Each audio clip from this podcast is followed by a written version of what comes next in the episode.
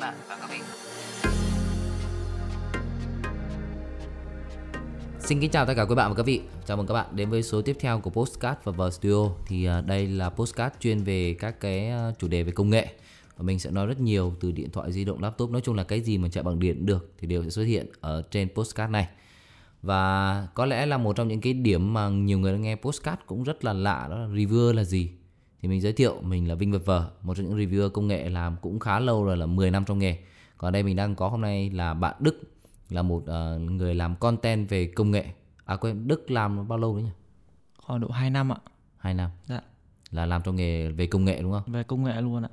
À, thế thì tại sao em lại chọn content mà không phải làm reviewer? Có lẽ là em ờ, chưa tự tin vào giọng nói của mình. Ừ.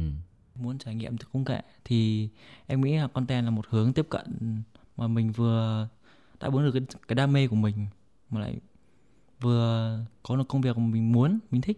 Trong lúc mình chưa sẵn sàng để trở thành reviewer đúng không? Sẽ khi mà thành sẽ sếp và sẽ ngồi về sau để em lên luôn. Là một người làm lâu năm trong ngành công nghệ thì theo sếp reviewer nghĩa là gì? Thực ra thì uh, reviewer ấy mình không nói riêng về công nghệ. Reviewer là một cái mình không biết gọi là ngành hay là nghề không? Tại vì Việt Nam ta không hề có định nghĩa được cái này. Không vâng. Ta không có ai dạy cái này cả Không không, dạy. lớp nào. Thực ra mình rất nhiều bạn hỏi anh ơi sau này muốn reviewer thì em học trường nào? Thực sự là ví dụ như là ngày xưa anh học marketing. Ừ. ở đây có những anh em cũng như học từ ờ, kinh tế rồi học nhiều lĩnh vực lắm. Reviewer đại khái tức nghĩa là mình tách cái này ra. View là nhìn re rồi tức nghĩa là chúng ta nhìn lại. Nhìn lại à. Reviewer là một người nhìn lại cái đấy thôi tức nghĩa là anh có thể là một người có trải nghiệm về cái sản phẩm về cái nào đó. Và mình đang thể hiện lại cái trải nghiệm đấy của mình cho chính những cái người mà chưa điều kiện được tiếp xúc với sản phẩm. Thì người ta sẽ biết là à cái sản phẩm này thực tế nó sẽ như thế này. À, trước đây tầm khoảng ờ, 10 năm về trước khoảng ờ, hơn đó thì chúng ta chỉ biết điện thoại thông qua những cái quảng cáo thôi. Hồi đấy mình ví dụ thấy một cái tờ rơi là cái điện thoại này nó có camera thế này thế kia là mình chỉ biết nó như vậy. Là mình thích lắm sau đó nhờ có internet vào những năm 2006 hay 2007 thì bắt đầu là mình à, tìm hiểu về các sản phẩm. Hồi đấy mình nhớ là mình có xem à, rất nhiều điện thoại của Samsung, sáng tạo hay lắm. Xong mình thấy mình còn nhớ là mình xem một chiếc iPhone nó mới ra là iPhone 2G mà nó ghi là giá 199 đô. Mình Ừ. mình chạy về mình bảo ôi cái điện thoại này nó xịn mà giá có 199 đô, quy ra nó có 4 5 triệu. Eo ơi, thế mà không ai mua. Thì mãi về sau lên mới biết ra là 199 đô là giá chưa kèm với lợi thuế của nhà mạng, thuê bao các thứ. Đó. Thì tóm gọn lại reviewer là một cái công việc là giúp cho những cái người như mình là những người mà chưa có điều kiện tiếp cận với sản phẩm.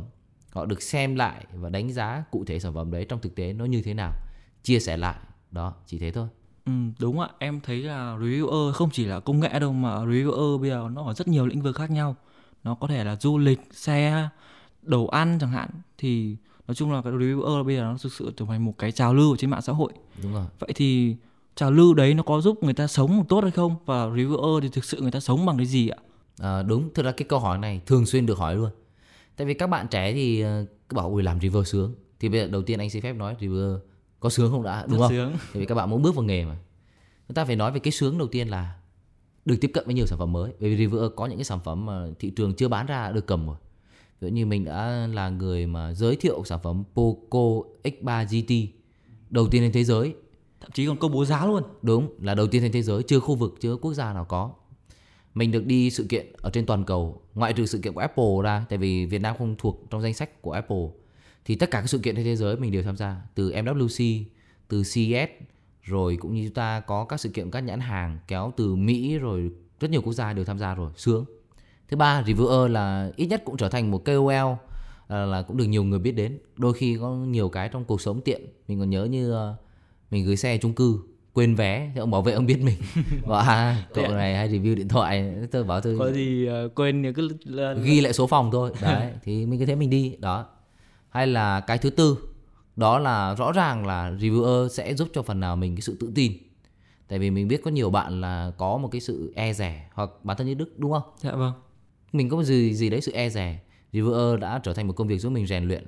Nhưng mà nó cũng chính là quay sang là ngoài bốn điểm mạnh đấy thì rất nhiều những cái mặt trái khi làm công việc này. Thứ nhất là phải chịu áp lực. Ví dụ như là mình làm được 10 năm trong nghề nhưng mà phải mất đến 2 3 năm là chỉ ăn gạch không nữa mà đến bây giờ đã hết gạch đâu. Vẫn đang còn có những cái comment những cái sự chửi bới từ rất nhiều. Nó đến từ như từ nội dung từ hình thức từ giọng nói của mình. Có rất nhiều cái đấy thì reviewer sẽ chịu một cái áp lực cực kỳ lớn. Hay là áp lực từ việc làm thế nào để mình làm tốt hơn bởi vì thực tế cho thấy là thị trường thay đổi liên tục. Ngày xưa người ta chỉ đọc bài trên tin web sau đó youtube nổi lên và đánh bật rất nhiều các trang tin và diễn đàn. Xong bây giờ youtube lại có một đối thủ sừng sỏ là gì? Là tiktok. Đúng ạ. Đấy lại thế hệ sinh ra những cái bạn người làm nội dung kiểu khác. Thì reviewer hay là những người làm content creator luôn luôn áp lực là phải làm mới bản thân mình. Đúng. Hay cái thứ ba đó chính là áp lực từ chính người xem liên quan đến nội dung của mình. Đôi khi là mình làm bị chửi nhiều quá bắt đầu mình bị sợ ấy. Mình trước khi làm về sản phẩm này mình có một nỗi sợ là mình chê sợ quá bị người ta chửi. Ngày xưa anh cái hồi mà đang làm những cái điện thoại của Trung Quốc hoặc là làm HK Phone ấy, Dạ. nhận được những cái inbox dọa dẫm là mày còn làm điện thoại Trung Quốc tao sẽ tìm gặp mày tao chém chết mày. Đấy. Không cho điện thoại Trung Quốc lên hình luôn à? Đó thì tức nghĩa đấy chúng ta có rất nhiều những cái sự lo lắng hay những cái sự sự sự liên quan đến cái trải nghiệm của mình là mình bị sai lệch bởi vì áp lực của chính mọi người. Đúng. Đó thì nói chung là mọi thứ luôn luôn có mặt tốt và mặt không tốt. Và tất nhiên là cái thứ tư là cái yếu nhất nữa, đó chính là reviewer là cũng giống như một công việc thời sự vậy. Chúng ta phải thức khuya dậy sớm làm các sản phẩm, có những sản phẩm. Ví dụ đáng là chủ nhật mọi người phải nhà, đúng không? Chủ nhật có máy mới, hộc tốc phải chạy đến mà làm.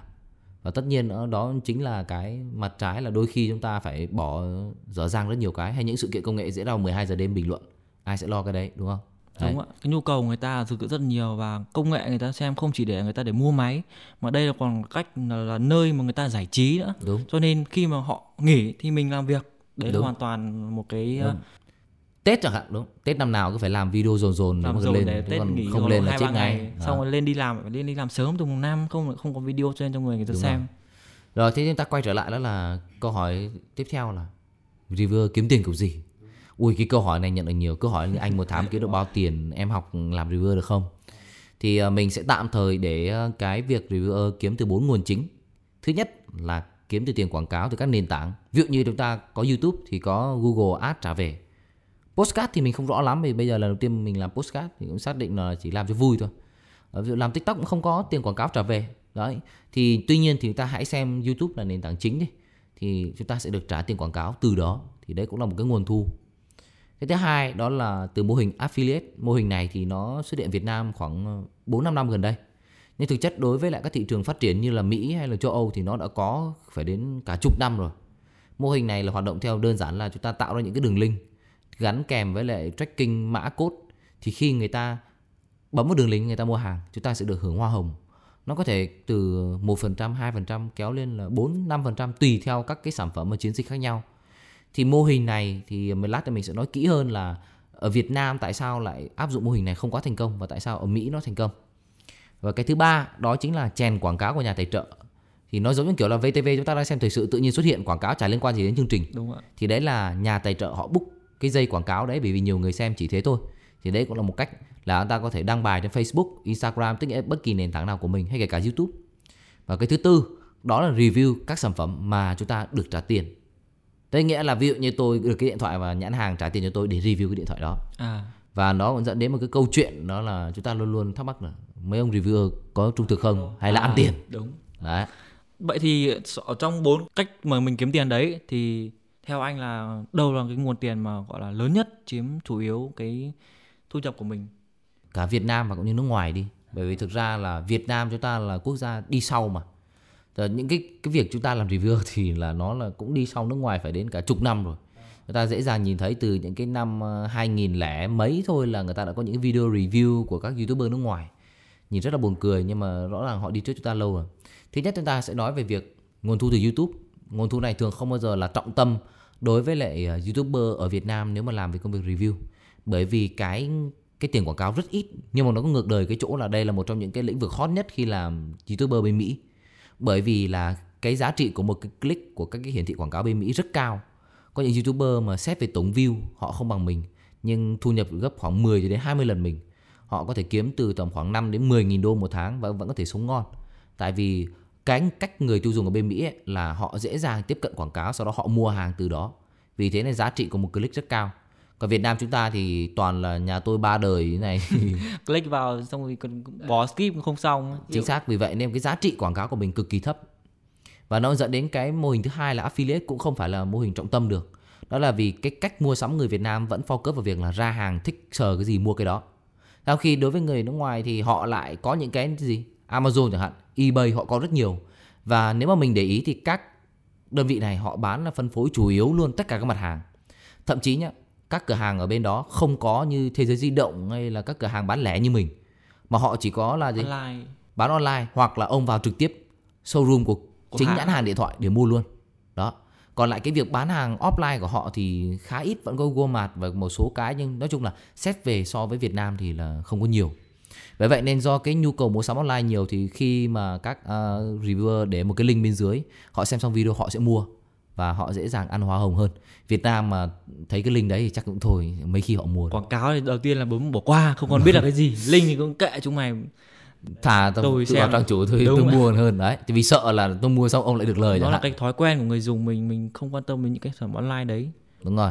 Cái thứ ba thì là cái chèn quảng cáo của nhà tài trợ là một trong những cái sẽ đem lại nguồn thu cao hơn.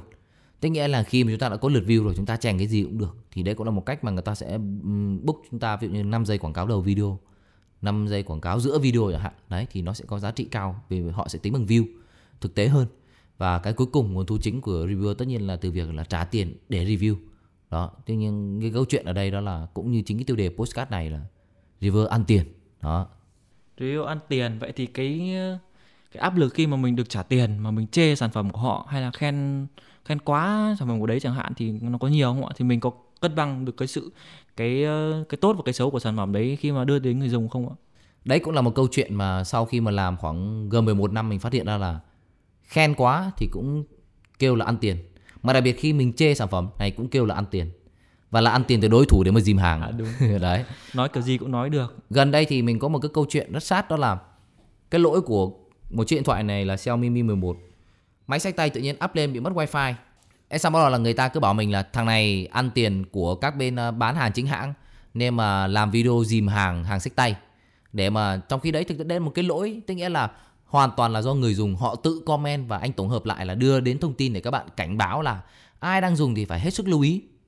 Thế xong người ta quay ra bảo mình là thằng này ăn tiền của hàng chính hãng để mà dìm hàng sách tay xuống. Đó, thì đấy là đây là hoàn toàn là một cái nội dung không có ý nghĩa gì cả ngoài việc cảnh báo cho người dùng phải lưu ý thôi. Đó thì người ta cũng rất nhiều những comment chỉ trích như thế. mình thấy lợi ích mình nên mình chia sẻ cho người dùng nhưng Đúng mà rồi. họ lại bị cái ám ảnh một cái là review ăn tiền thì Ừ. cái gì họ cũng nghĩ là à thằng này làm thế này thì suy ra một cái hướng ngược lại Đúng, tức nghĩa là người ta cứ nghĩ là mình thở cái gì ra là phải có tiền thì mới nói cái cảm đấy. giác nó rất là tiêu cực đúng không Đúng rồi, thì bản thân anh cũng đã từng bị là ờ, ví dụ như là khi mà anh đã thành reviewer này này, có những cái tức nghĩa không phải là điện thoại đâu, có những cái là rất khác ấy, lĩnh vực khác hoàn toàn luôn. Ví anh rất thích cái này nhưng anh không dám share lên, share lên mọi người bảo thằng này lại ăn tiền booking mà quảng cáo này Có cái đợt internet nhá, nó đang rất chập chờn. Thì anh đổi phải 3 4 nhà mạng, anh đổi sang Viettel anh thấy ổn. Anh mà đang lên status bảo đợt này mình thấy mỗi Viettel là dùng ổn nhất, kiểu gì sẽ nhảy vào bảo là thằng này ăn tiền trong khi đấy hoàn toàn là một điều là mình trải nghiệm gì mình chia sẻ lên với người dùng thôi.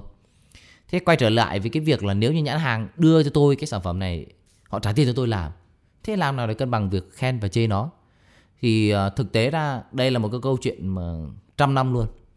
Đó là ngày xưa hồi mình ờ, vào nghề thì mình đã từng bị các nhãn hàng rất là o ép. Thực tế ra là cái quyền lực của một nhãn hàng ở Việt Nam chúng ta là ngày xưa nó cực kỳ khủng khiếp. Bởi vì cái sức mạnh của mạng xã hội là chưa đủ nhiều. Bây chúng ta cứ hở ra một cái lên mạng bóc phốt mà. À, Chửi bới loạn xạ. Không làm gì được. Đúng, nhưng mà ngày xưa thì là câu chuyện khác. Ngày xưa là mình chỉ là con kiến thôi. Vậy họ không cho mượn máy, mình không có cái làm lấy cái gì mà lên sản phẩm đúng không? đúng ạ. Nhưng mà sau đó mình dần dà mình hiểu được một điều Lúc đó mình đã có một cái sự tranh cãi rất gay gắt với một nhãn hàng nổi tiếng ở Việt Nam. Mình đã dừng hoàn toàn không làm với nhãn hàng này Bởi vì sản phẩm của họ có vấn đề. Mình đưa tin lên họ bắt mình xóa Thì mình nhất quyết là mình không xóa. Thì mình, mình bảo là cái cốt lõi là Reviewer vẫn phải về đứng về phía người dùng. Mình phải xác định ai nuôi mình? Nhãn hàng nuôi mình à? Không. Mà phải chính là người xem, người dùng. Bởi vì nếu mà họ xem mình thì mình mới có cơ hội tiếp cận và làm để mình kiếm được những nguồn thu khác chứ. Mình có tổng cộng là 4 nguồn thu mà đúng Dạ không? vâng. Mình có bỏ nguồn thu từ nhãn hàng đi, mình còn ba cách khác để mà kiếm tiền, miễn là mình còn có người xem và ủng hộ. Thế nên mình đã dừng hợp tác với nhãn hàng cực kỳ lớn ở tại Việt Nam. Sau đó là khoảng 2 3 năm sau, dường như là cũng có lẽ do mình may mắn là nhãn hàng từ sau cái vụ đấy họ đi xuống. Tại vì sản phẩm của họ bị chỉ trích quá ghê gớm vì cái việc là chất lượng và cái giá thành hoàn toàn không tương xứng. Thế sau đó thì nhãn hàng này đã bắt đầu thay đổi, họ đã bắt đầu nhìn nhận lại về cái việc là không có sản phẩm nào là hoàn hảo hết.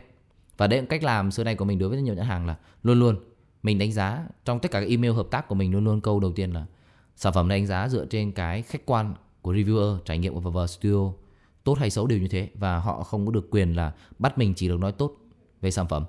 Thì đấy chính là cái sự thành công của mình. Mình nghĩ rằng mình đã có một góp phần một cái gì đấy một cái tiếng nói nhất định để mà tác động đến cả các nhãn hàng và cũng như là cả người dùng cho thấy rằng là không phải là cứ nói tốt là tôi sẽ ăn tiền. Và cũng ngược lại tương tự là như thế. Đó. Cái khó này nó sẽ chủ yếu là đối với các bạn mới làm thôi vì các bạn kênh nhỏ quá. Mà nếu mà các bạn chỉ làm cho vui nhá thì may. Ví dụ như bạn nhà giàu vãi bạn làm youtube vì đam mê thì bạn đích quan tâm đến nhãn hàng nào? Tôi cứ mua về tôi đánh Đúng. giá tôi khen chê kiểu gì thì không ai quan tâm được tôi đúng không đúng. Nhưng mà nếu mà một khi đã dính đến nhãn hàng rồi thì đấy là một câu chuyện phức tạp. Vì đôi khi nó không phải là chỉ đơn giản là làm ăn mà có thể là người ta quen thân với mình nói chuyện ấy, người ta nhờ vả này thì rất là phiền. Vì thế tại sao mình phải tách ra mình là reviewer? Còn account manager sẽ lo làm việc với đối tác nó sẽ tránh account sẽ làm bạn với đối tác. Mình sẽ chỉ làm review lúc đấy họ sẽ không thể bắt bẻ mình được. Đúng ạ. Bắt buộc phải cân bằng nếu mà không chỉ khen không ấy thì nó sẽ bị thành một cái video quảng cáo. Không Đúng. khác gì một cái tvc của người ta cả. Thực ra mình dễ dàng nhìn thấy rất nhiều kênh youtube về các lĩnh vực khác nhau bây giờ được nói là suốt ngày khen. Đúng. Và mình làm 10 năm rồi thì mình nghĩ đến giờ này mình có cộng đồng và cái sự tin tưởng mọi người thì đã là một cái quá trình vượt qua rất lâu rồi để mà hình thành một cái niềm tin đấy thì cũng là khoảng thời gian lâu. Người dùng người ta tin tưởng và cả nhãn hàng người ta tin tưởng. Đúng. Người ta sẵn sàng người ta cho mình nói những cái điểm mà nó không tốt. Đúng. Đến với người dùng thì đấy là thực sự là một thành công của một reviewer. Vậy thì làm reviewer trong một thời gian rất dài đấy thì anh có gặp khó khăn trong cái việc cân bằng cái cái công việc cuộc sống của mình và cái ờ, công việc review ở trên công ty không? Thực ra thì uh, reviewer là một công việc mà rất kỳ cục. Nó là có những lúc chẳng có gì làm, có những lúc thì rất nhiều thứ để làm. Ra sống theo mùa mà. Đặc biệt như là mùa thu hàng năm thì được xem là cái tết của dân công nghệ, vì người ta có sự kiện của apple. Thật sự là mình nói mình làm rất nhiều các sự kiện rồi, nhưng chỉ có sự kiện apple là thu hút kinh khủng khiếp nhất. Giai đoạn đấy lại cực kỳ bận. Chúng ta là giai đoạn từ tháng 9 cho đến tháng ờ, 1 hàng năm tại Việt Nam, dương lịch là bận nhất. Đấy là giai đoạn mua sắm cuối năm. Mình ngoài cái Tết Dương nhá, đẩy sale thì mình còn có cả Tết âm nữa cơ và đặc biệt là ví dụ như là ở bên Mỹ thị trường họ chỉ chỉ focus vào trong tháng 11 tháng 12 bởi vì đây là giai đoạn mà có các ờ, lễ hội đặc biệt của họ như kiểu Giáng sinh rồi, Năm tạ ơn nhiều lắm. Nhưng mà Việt Nam mình lại sau cái đợt dịp cũng y hệt như họ cũng có Giáng sinh cũng có Tết Dương thì chúng ta lại còn có một cái Tết âm nữa. Thế là các hãng ví dụ như plan của họ là ra sản phẩm nước ngoài là tính coi như là của cái năm 2000 tiếp theo rồi. Dạ vâng. Thì Việt Nam lại là đẩy sản phẩm hàng loạt để mà bán đầu năm thật gấp thì bởi vậy nên mà giai đoạn đấy mình lại bận nhất. Rất khó để mà cân đối lúc đó là gần như là mình phải làm nội dung liên tục trải nghiệm sản phẩm làm rất nhiều.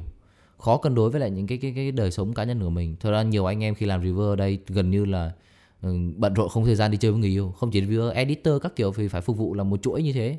Không thời gian chăm sóc hay là yêu thương với người yêu. Nhưng có những giai đoạn thì anh em lại rất là rảnh. Rảnh đấy khi mà rảnh như thế thì mình content sản xuất mình nó có khó hơn không ạ bởi vì không có sản phẩm ấy, thì khi đấy mình sẽ làm như thế nào để đầy đủ nội dung cho người xem Đúng rồi, đấy là một cái rất khó. Nhiều bạn thì ờ, chỉ biết là xem về sản phẩm thôi. Nhưng thực chất là thế giới công nghệ quanh mình thì nó đa dạng quá. Có rất nhiều cái chúng ta có thể giải thích. Ví dụ như là một chiếc điện thoại nhưng mà sạc như thế nào cho đúng. Có nên dám màn hình không? Nên đeo ốp lưng, có sợ là bị nóng máy quá không? Thì do mình là một người đã làm quá lâu về công nghệ thì mình bắt đầu những cái nội dung của mình lại đi phát sinh ra từ chính những cái người xem. Thông qua các group như là vật vào studio group android việt nam bởi vật vào studio rồi từ chính fanpage rồi đọc các comment thì mình lại có những chủ đề làm nói chung là cũng Nói dễ dàng. xoay vòng mình cung cấp người ta người ta lại cung cấp lại nội dung cho mình để đúng rồi mình làm. nó phải như vậy. Bởi vì hiện tại làm content là mình phải làm những gì người ta cần cơ chứ mình cứ đưa ra những cái gì mình có. Nó giống như kiểu là mình đưa ra những cái thông tin quảng cáo đấy đúng không? Đúng thì người ta sẽ không xem bởi vì thực sự cái nhu cầu về sản phẩm người ta cũng không quá nhiều người ta thực sự xem phẩm hot thôi còn cái nhu cầu người ta vẫn là phải đánh vào những cái ờ, cách dùng cái như thế nào dùng sao cho đúng để hỏng hóc như thế ra sao chẳng hạn hoặc là những góc nhìn về thị trường chẳng hạn công nghệ hãng nào làm tốt hãng nào chưa làm tốt Ừ. đúng tại rồi sao nói chung là nhiều thế? cái làm lắm à, vâng. Vì vậy có thể nói rằng qua buổi postcard ngày hôm nay thì à, mình à, hy vọng mình không chỉ nói về cái công việc review công nghệ này mà mình nói review chung. Tại vì ừ, cũng có rất nhiều như về ẩm thực, ẩm thực là cái phức tạp nhất. Ông này review khen ngon, tôi ra ăn chả thấy ngon gì cả. Vì gu ăn uống chúng ta đâu khác ăn nhau. uống ngon và xinh đẹp là hai cái phạm trù mà không thể Phim được. hay nữa, có những người thì chê cái phim này thậm tệ, có những người lên bảo phim này xem hay lắm đi thôi, đúng không? Dạ vâng. Chúng ta cũng gu hoàn toàn khác nhau. Mình vẫn cảm thấy may mắn là trong giới công nghệ nó có một những con số để chúng ta có thể đo đếm được.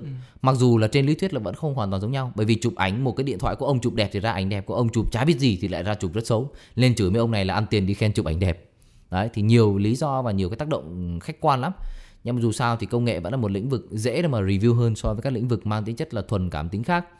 Và qua cái postcard này thì mọi người cũng sẽ hiểu hơn là reviewer sống bằng cái gì, reviewer ăn tiền là như thế nào thực chất cái cốt lõi, câu chốt của mình, reviewer ăn tiền đấy là ai cũng phải ăn tiền để mà sống tuy nhiên, sự khác biệt ở đây, cái từ ăn tiền này nó nặng ở cái chỗ là những người ăn tiền để nói hoàn toàn theo ý tốt hay là theo ý mong muốn của khách hàng thôi còn thực chất chẳng có ai mà sống bằng cái việc không ăn tiền cả. Đó. Chắc chắn. Thì lưu ý là kể cả từ những kênh YouTube hàng triệu subscribe từ bên nước ngoài từ MKBHD, Me2, Hozelbot vân vân thì cũng đều phải sống bằng tiền của các nhãn hàng tài trợ. Bởi vì nếu không có thì thực sự là họ cũng nếu mà nhãn hàng cạch mặt họ họ cũng không có máy của nhãn hàng này để mà làm nữa cơ. Nó cũng sẽ rất khó. Bởi vì bây giờ nhiều youtuber quá. Tôi làm máy sau ông thôi là các ông kia ông chiếm hết sóng rồi thì người ta cũng xem của mình làm gì đúng không? Đó vậy thì cũng chốt lại vẫn là mình phải cân bằng được cái sự trung thực trong cách mình review. Đúng rồi. mình không trung thực sẽ không có người xem. Đúng rồi. Và mình cứ chê nhiều quá khen nhiều quá nhãn hàng cũng sẽ không tiếp cận đến mình. Đúng rồi. Vậy thì anh có một lời khuyên nào cuối cùng đến các bạn muốn làm reviewer không ạ? Đó chính là hãy để người xem là trọng tâm. Còn không cần phải quan tâm yếu tố nào khác. Bởi vì chỉ cần mình ngày nào mình còn bám theo cái cốt lõi đó của mình người xem là trên hết thì mình chắc chắn mình sẽ thành công còn nếu chúng ta để cho những cái tác động từ đối tác từ khách hàng mà bẻ chúng ta theo những hướng họ mong muốn đến một ngày là chúng ta sẽ quay trở lại chúng ta sẽ thấy không có gì hết. Và hãy để chính người xem đánh giá chúng ta có là một cái kênh đáng tin cậy hay không. Vâng cảm ơn anh. Và cảm ơn các bạn đã lắng nghe số postcard lần này của Vava Studio và hẹn gặp lại bạn trong các số tiếp theo